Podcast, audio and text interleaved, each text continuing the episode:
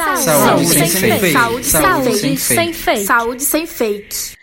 Olá, bom dia, boa tarde ou boa noite, dependendo da hora que você esteja ouvindo esse áudio. Eu me chamo Johanna Cândido. Eu me chamo Carlos Henrique. E eu me chamo Maria Raíssa. No podcast de hoje, iremos abordar uma temática que tem estado em discussão nos últimos tempos, porém é uma técnica utilizada há muitas décadas por nossos antepassados, a ginecologia natural. Para debatermos sobre o assunto, convidamos a doutora em enfermagem na promoção da saúde pela Universidade Federal do Ceará, a UFC, Leilane Barbosa de Souza, que atualmente é professora adjunta do curso de graduação em enfermagem e do mestrado acadêmico em enfermagem, ambos da Universidade da Integração Internacional da Lusofonia Afro-Brasileira, a Unilab. Gostaríamos de agradecer o aceite da doutora Leilane Barbosa em participar do nosso podcast Saúde Sem Fake e ficamos gratos pela disponibilização do seu tempo ao nosso projeto. Olá, eu que agradeço o convite e a oportunidade de falar sobre um tema tão importante, Raíssa. Gostaria também de parabenizar vocês pelo projeto inovador. Muito obrigada, professora. Seja bem-vinda, doutora Leilane. E para começar o nosso podcast de hoje, eu gostaria que você explicasse para a gente, é, já inicialmente aqui para adentrar, o que seria a ginecologia natural. Bem, é, apesar de o termo ginecologia natural parecer algo recente, é importante frisar que ele, ele parece ser uma novidade no âmbito da ginecologia convencional, mas a ginecologia natural, na verdade, ela fundamenta-se no resgate dos saberes tradicionais relacionados ao cuidado do corpo feminino. Então, não é algo tão novo assim, na verdade, é algo realmente que vem de algum tempo atrás. E esses conhecimentos tradicionais, eles envolvem conceitos como autoconhecimento, integralidade, autonomia e empoderamento. Consiste também na busca por um cuidado mais natural, como o nome já fala, que respeita os processos naturais do corpo feminino e sua forte relação com a natureza. Então, de uma forma mais popular, professora, a ginecologia seria o quê? A, a ginecologia natural, para que as pessoas venham entender de uma forma, de uma, com uma linguagem mais popular. É, a ginecologia natural, na verdade, ela, ela é muito confundida com o uso de plantas medicinais, né? Assim, na verdade. Mas ela é algo que vai além disso é, seria uma forma de a mulher ter uma maior autonomia sobre o cuidado do próprio corpo, com base no conhecimento que ela tem, que adquiriu sobre esse cuidado, com base no que a mãe, que a, que a avó, com que os seus ancestrais é, lhe repassaram como conhecimentos de cuidado. E esse cuidado também tem uma forte relação com a natureza, ou seja, ele procura meios naturais, como o uso de plantas, como é, a, é, o, vamos dizer, a referência às fases da lua também são importantes, como respeito ao ciclo menstrual da mulher, como algo natural também, porque infelizmente hoje a gente percebe muito na, na medicina convencional que a gente que busca-se muito anular esses processos naturais da mulher. E a ginecologia natural, na verdade, ela valoriza. Então, assim, o período menstrual, até, é até interessante falar sobre isso, porque ele é tido como um período ruim para a mulher, do mês da mulher. Então, são dias que ela não espera, que ela não deseja, e, e os dias que antecedem esse período são chamados, inclusive, de TPM, que é tensão pré-menstrual. Então, tem tensão, né, nesse momento.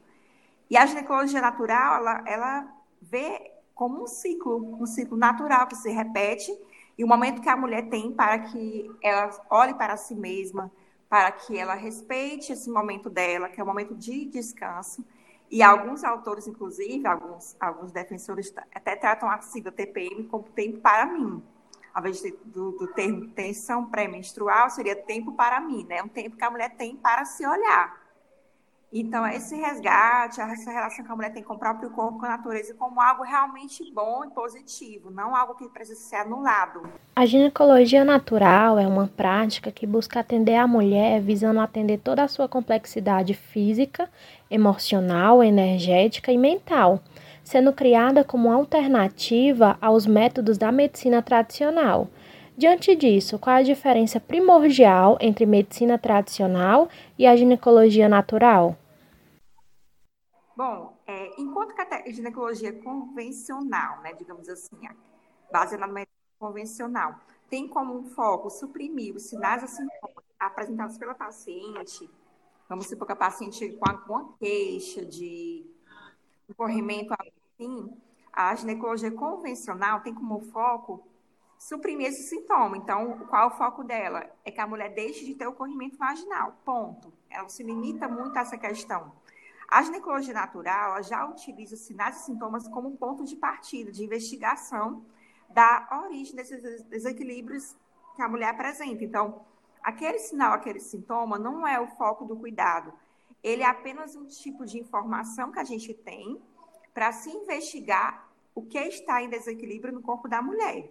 Que aí pode ser algo bem, geralmente é algo bem mais amplo, que vai além daquele sintoma local. Na ginecologia convencional, por exemplo, uma paciente com queixa de corrimento vaginal sugestivo de candidíase, ela é, geralmente é tratada, é tratada apenas com antifúngico local ou via oral. Então, o que, é que acontece de rotina? A paciente está com queixa de um corrimento é, branco, com prurido, característico de candidíase. O que é que se faz na, na ginecologia convencional? Ela vai usar uma pomada, um antifúngico, durante alguns dias, e aí provavelmente esse corrimento vai diminuir ou cessar. O que não significa que ela não pode ter novamente. Então, aí é que entra a ginecologia natural.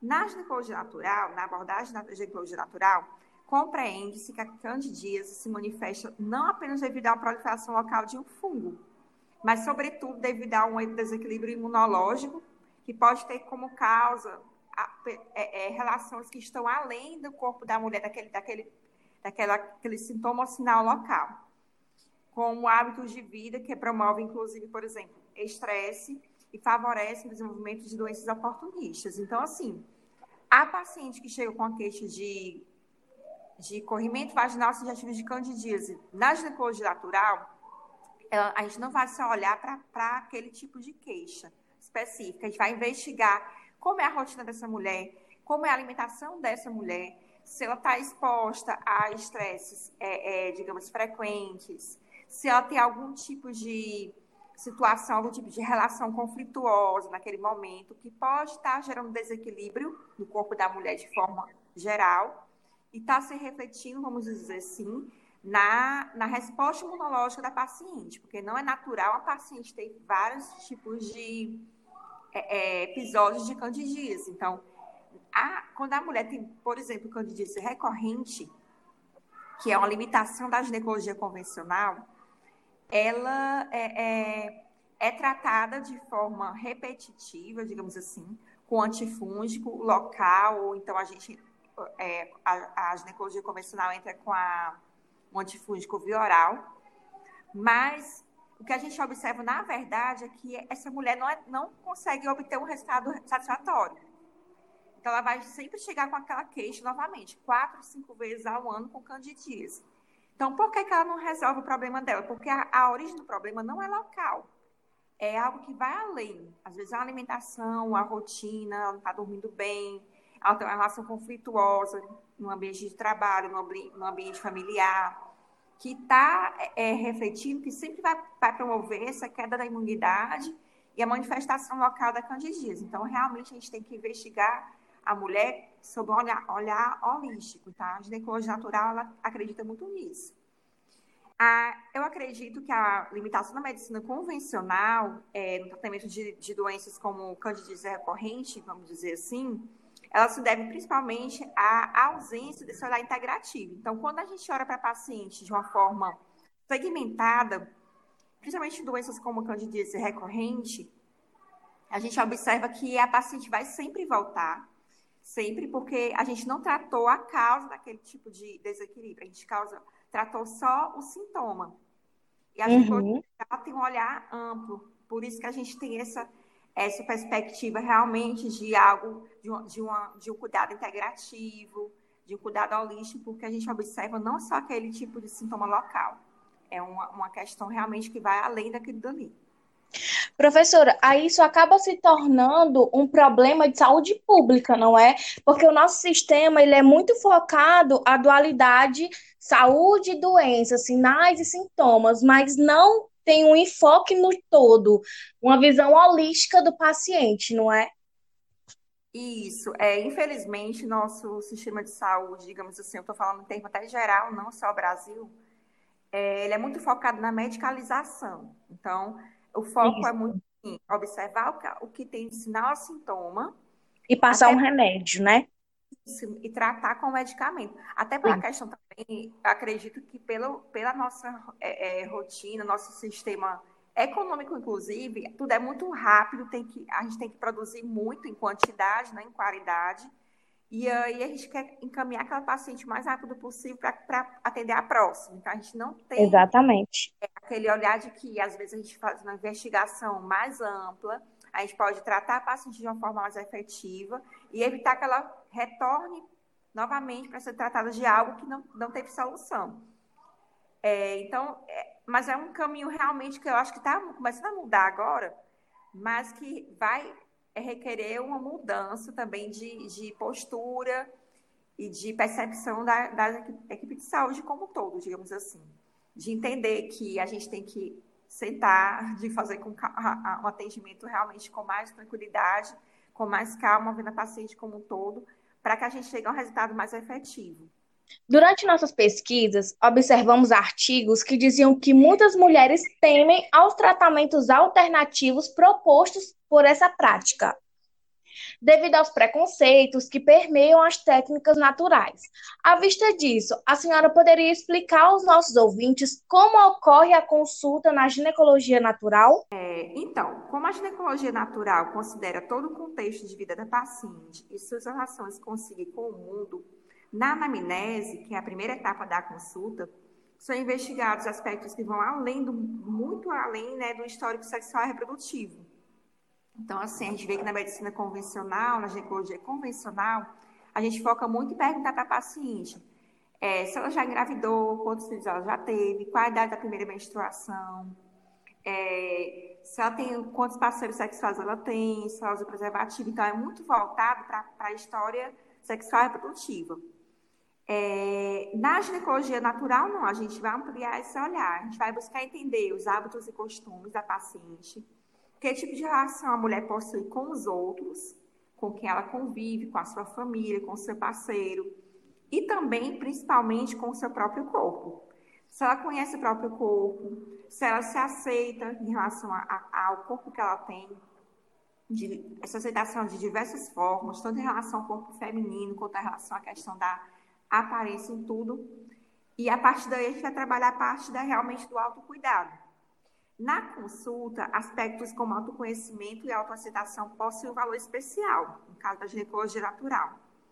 É, o exame ginecológico, ele, assim como na consulta convencional, ele também pode ser realizado de acordo com a demanda da paciente, mas a gente parte da perspectiva do relato da paciente. Então, assim, o que a paciente me relatou como, como importante para ela naquele momento, a gente também vai valorizar nesse, nesse exame ginecológico. Eu vou fazer um exame realmente completo, como realmente a gente deve fazer, é, é algo que a gente considera também importante, e valorizar o que ela me falou sobre queixa. Se ela sente algum tipo de dor, algum tipo de desconforto, é, algum tipo de queixa também, a gente vai observar e vai é, valorizar no exame ginecológico da paciente.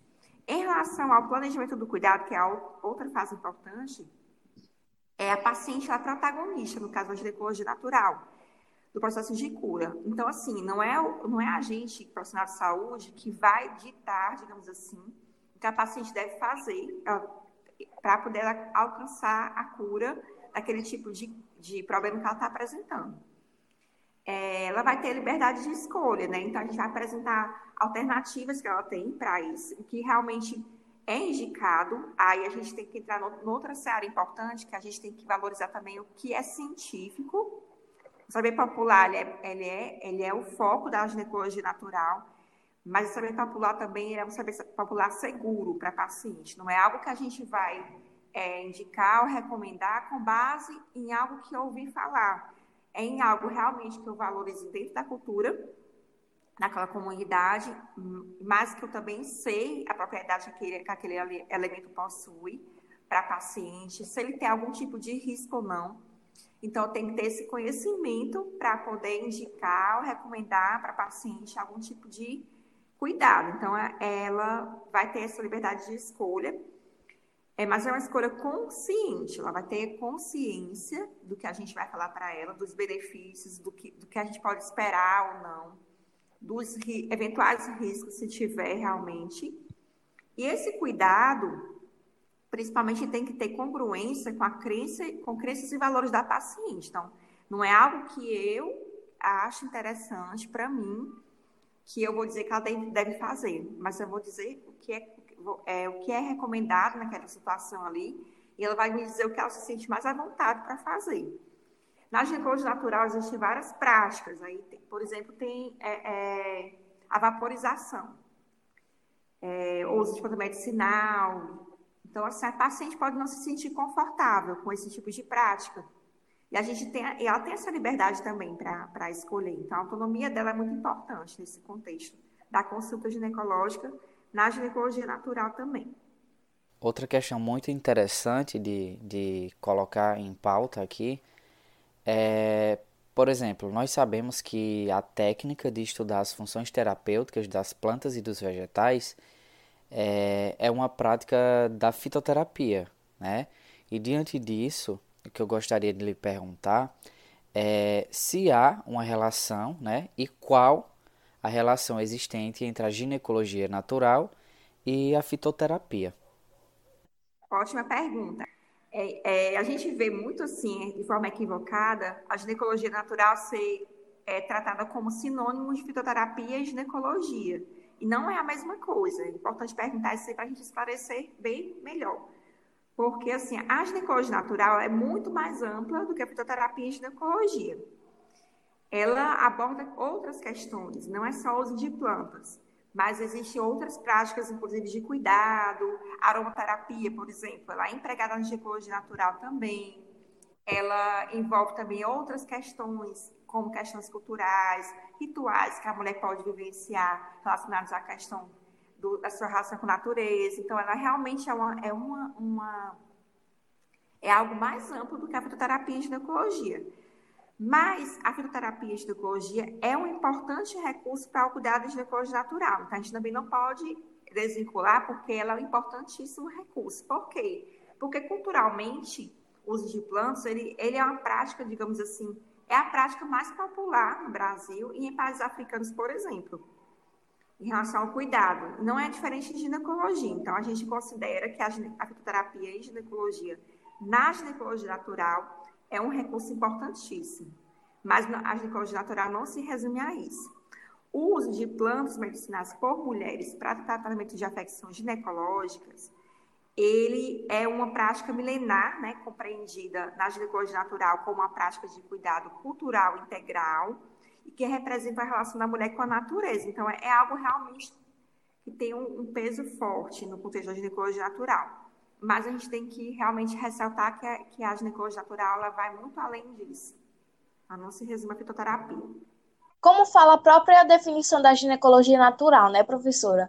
É uma análise do emocional, do físico, dos sentimentos da mulher como um todo, um olhar mais holístico, né? Então, não se resume somente ao uso de plantas ou a um tratamento mais natural das doenças que as mulheres costumam apresentar, não é isso? Isso. Por exemplo, uma paciente que, eu vou falar um exemplo aqui da TPM, tensão pré-menstrual, né, que a gente conhece popularmente. Que é uma queixa muito comum das mulheres em diversas idades, faixas etárias. Né? Mulher que, que vivencia o ciclo menstrual, ela, ela apresenta, muitas mulheres, a maioria apresenta TPM, se queixa de TPM. Então, assim, na ginecologia natural existem vários recursos para tratar a TPM. Um exemplo que eu vou dar em relação a alguns artigos que a gente também estudou é o chá de camomila, usado de forma realmente frequente, com antecedência ao período menstrual. Então, alguns estudos mostraram já que esse uso, ele, algumas mulheres relataram realmente uma redução da tensão pré-menstrual. Aí, no caso, assim, o chá é um recurso fitoterápico. Porém, existem outros recursos para tratar mesmo, o mesmo tipo de afecção. É, a paciente pode ter, essa TPM pode estar relacionada, por exemplo, a não aceitação da, da, do corpo feminino. Então, ela já sabe que vai menstruar, é algo que incomoda essa paciente. Ela não, não aceita menstruar por vários motivos, ou porque ela não aceita o próprio corpo feminino, ou porque ela tem um tipo de rotina que a menstruação atrapalha coisas que ela gosta de fazer, que dão prazer para ela, uma rotina de trabalho, atividade física, que naquele momento ela tem que realmente se ausentar por conta da menstruação. Então, isso gera uma tensão pré-menstrual, que a gente chama, não devido à questão fisiológica em si, também a questão fisiológica, mas não só devido a isso, pode ser devido a outros fatores psicológicos, de aceitação e tudo. Então, na verdade, a intervenção só com chá de camomila nesse caso, talvez não fosse eficaz. Teria que realmente trabalhar a aceitação desse paciente em relação ao corpo dela. Que recurso ela poderia utilizar para que essa ausência, digamos assim, dessa, a presença da menstruação não fosse algo tão incômodo para ela, ao ponto de deixar tensionada nos dias que antecedem esse período. Então, realmente, a, a é um recurso importante, mas a ginecologia natural, ela, ela vai muito mais além. Ela vai realmente abordar as questões da causa, né, do efeito para esse tipo de, de queixa, por exemplo. E aí a gente vai investigar e vai tentar ter como, como ponto de partida aquela causa. Então, nem sempre é algo só orgânico. Às vezes é algo ligado ao emocional da paciente, e aí tem que ser trabalhada realmente a parte emocional. Às vezes é uma coisa que vai bem mais além do que aquela dor, a cólica, né, digamos assim. Existem muitos artigos que abordam essa temática. Dentre esses artigos, encontramos um da Universidade Federal de Juiz de Fora, que retrata sobre as plantas utilizadas na saúde da mulher. E trouxemos para vocês alguns exemplos dessas plantas como a Eva de São Cristóvão, indicada para a minorreia, que é a ausência de ciclos menstruais mensais, disminorreia, que é caracterizada por uma cólica muito intensa durante o período menstrual, é indicado também no pós-parto, bem como para sintomas de tensão pré-menstrual, a famosa TPM, e para alguns sintomas da menopausa, como distúrbio do sono, sudorese excessiva e labilidade emocional. É, destacamos também a prímula, que é indicada para tensão pré-menstrual, doenças benignas no seio, entre outras. O trevo dos prados, que é indicada para esfoliações, acne, psoríase, eczema, furúnculo, que são alguns problemas de pele. E também é indicado para catarro bronquial, tosse, bronquite, sintomas da menopausa. E outra que trouxemos foi o alho, que é bem conhecido, que é indicado para o tratamento de candidíase vulvovaginal. Para trazermos informações para além do Brasil, convidamos uma aluna do curso de enfermagem da Unilab chamada Sara Calumbi, de nacionalidade angolana, no qual irá nos relatar sobre o uso de plantas medicinais pelas mulheres no seu país. Bom, em Angola, o uso de plantas medicinais dentro da área da saúde da mulher é comum e faz parte da cultura popular que é passado de geração em geração. De alguns anos para cá, o Ministério da Saúde tem feito cooperação né, com as entidades da medicina tradicional a fim de regulamentar o uso de plantas medicinais na medicina tradicional do país. Algumas das plantas que são utilizadas em Angola são o vitex ou alecrim de Angola, é usado para a regularidade do período menstrual, controla o fluxo sanguíneo e alivia o desconforto. Também é usado para tratamento de cólicas menstruais e sintomas da menopausa. Além disso, temos a Santa Maria, aqui no Brasil é conhecido como mastruz, ele é utilizado para a realização de banhos de assentos. Temos também o capim de Deus, que é utilizado no período pós-parto. Geralmente, depois que a mulher recebe a alta hospitalar, as mulheres mais velhas da família preparam um banho com essas plantas adicionadas de outras folhas para servir de tratamento durante um certo período de tempo Caso a mulher sinta desconforto após o parto e se houver algum corrimento ou hemorragias nessa fase, e mesmo com o uso dessas, né, nunca deixam de procurar as unidades hospitalares. Tem-se também o, o, alho de quimbundo, ele é usado normalmente para combater a candidíase E por outra, temos a artemisia, que ela é utilizada para o combate de cólicas menstruais. E o barbatimã, uma planta também muito utilizada em Angola, usada no período pós-parto para combater as hemorragias e as infecções urinárias. Diante disso, percebemos que o alho foi um componente natural comum entre o Brasil e a Angola. Doutora Leilane, a senhora poderia nos esclarecer como ocorre o tratamento da candidíase com esse componente? Ótimo. O, é importante até frisar também que o alho ele tem uso medicinal desde o Egito Antigo, né? Então, realmente, esse, esse comum entre Brasil e Angola deve ser comum também entre, com, em outros países também, é, ele se deve também a essa questão da, da antiguidade. Realmente, há muito tempo já se sabia da propriedade do alho. E também, outra coisa que a gente tem que frisar é que tem comprovação científica. Então, estudos já comprovaram realmente os efeitos que o alho tem sobre vários tipos de doenças, inclusive não só ginecológicas, né? Ele possui propriedades medicinais diversas, que a gente pode destacar aqui, que ele pode ser utilizado como antibiótico, como anti-inflamatório e como antifúngico, inclusive. Então, essas três é, é, propriedades são importantes porque quando a paciente, por exemplo, apresenta algum tipo de sinal ou sintoma sugestivo de, digamos, candidíase, mas que ela pode ter tipo de problema, digamos assim, que ela pode ter é, Gardnerella é, vaginal, digamos assim, é, vaginose bacteriana. E aí ela pode ser também tratada dessa forma também, porque ele não tem propriedade só antifúngica, tá? As plantas, elas têm essa, essa vantagem em relação ao medicamento convencional. Elas têm várias propriedades em um só, em um só tipo de bioativo.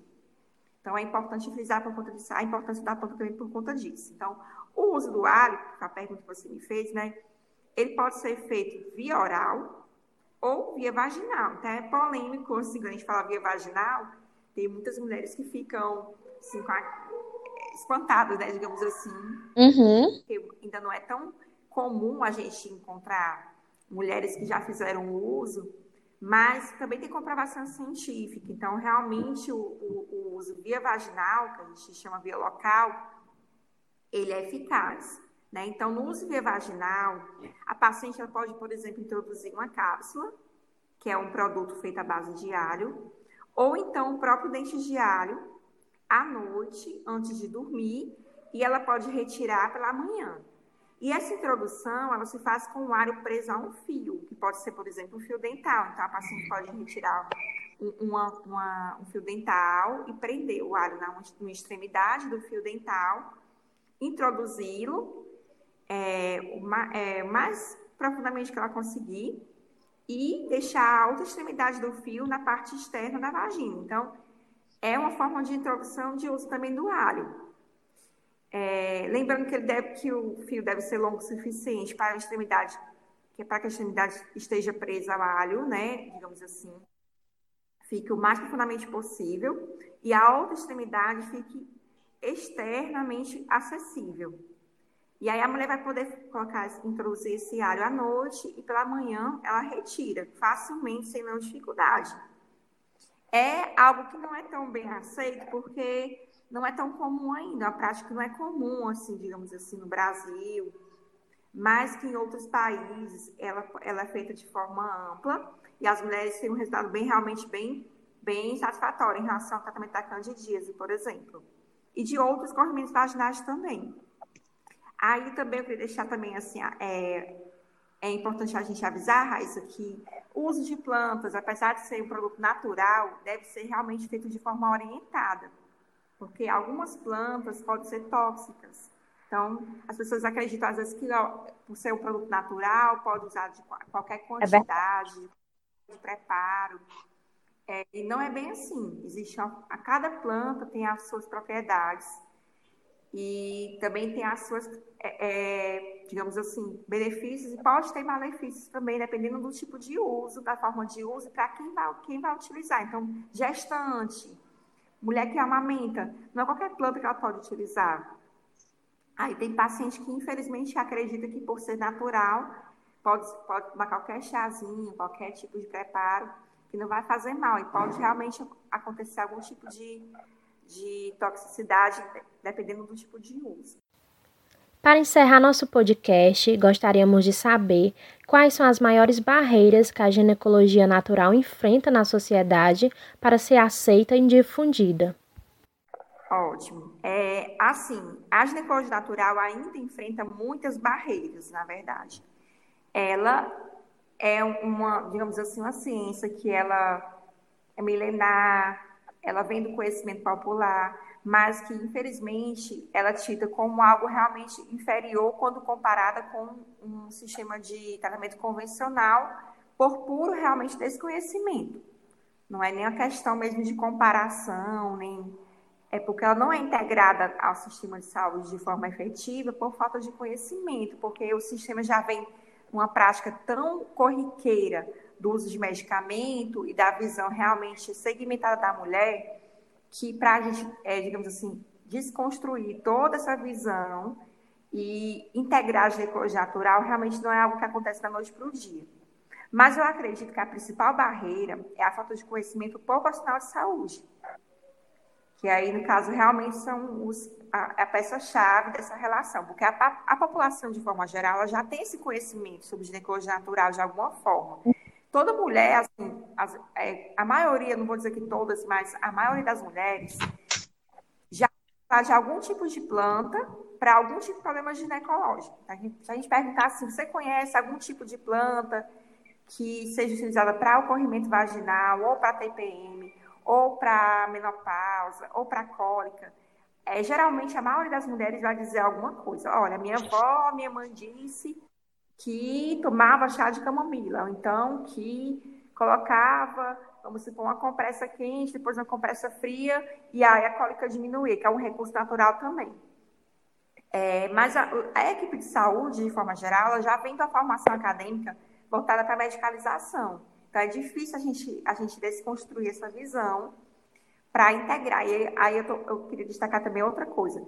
Não é que a gente vai abandonar o tratamento convencional, não é isso. Mas a gente tem que integrar outras formas de tratar a mulher, de cuidar da, de cuidado da mulher, para que a gente tenha realmente esse olhar mais ampliado. Então, assim, práticas de cuidado naturais apesar de milenares e cientificamente comprovados, são questionados pela medicina convencional, porque vão de encontro ao cuidado centrado na doença e na medicalização, que é o que a gente vê de corriqueiro na nossa prática de forma geral. E este cuidado já se mostra, inclusive, limitado diante de muitas afecções ginecológicas, como a candidíase recorrente, que a gente já falou um pouquinho sobre ela hoje. Também a endometriose, que é um mistério para a medicina convencional. Então, a dor que a mulher sente é algo que realmente não é tratado de forma efetiva. E até mesmo a tão comum tensão pré-menstrual, que a gente já falou um pouco também sobre isso hoje. Então, é, é uma, são limitações que a medicina convencional já, a, ginecologia convencional já apresentou. Então, a gente precisa realmente ampliar o olhar para outras possibilidades.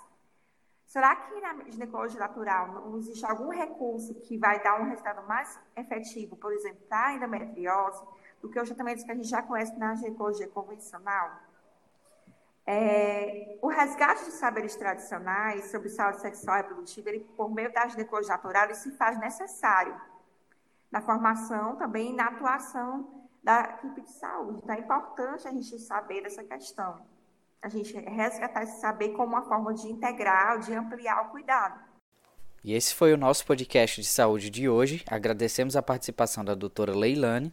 Obrigado por dispor do seu tempo e partilhar seus conhecimentos conosco. Obrigada, eu que agradeço a oportunidade de falar sobre a temática que é tão relevante né, na nossa prática como enfermeiros, como profissionais que lidam, lidamos com a saúde da mulher. E aí eu gostaria também de convidar todos a conhecerem nosso grupo de pesquisa, promoção da saúde sexual e reprodutiva. A gente tem uma página no Instagram, ProC, e lá a gente publica muito conteúdo relacionado a várias questões dessa temática. E a ginecologia natural é algo que a gente realmente está ainda investigando muita coisa sobre isso. E em constante aprendizagem sobre isso também. Então, convido vocês também a aprenderem com a gente no projeto. Esperamos que vocês tenham gostado e fiquem atentos para mais informações. É só clicar e nos acompanhar. E lembre-se, você é responsável por aquilo que compartilha.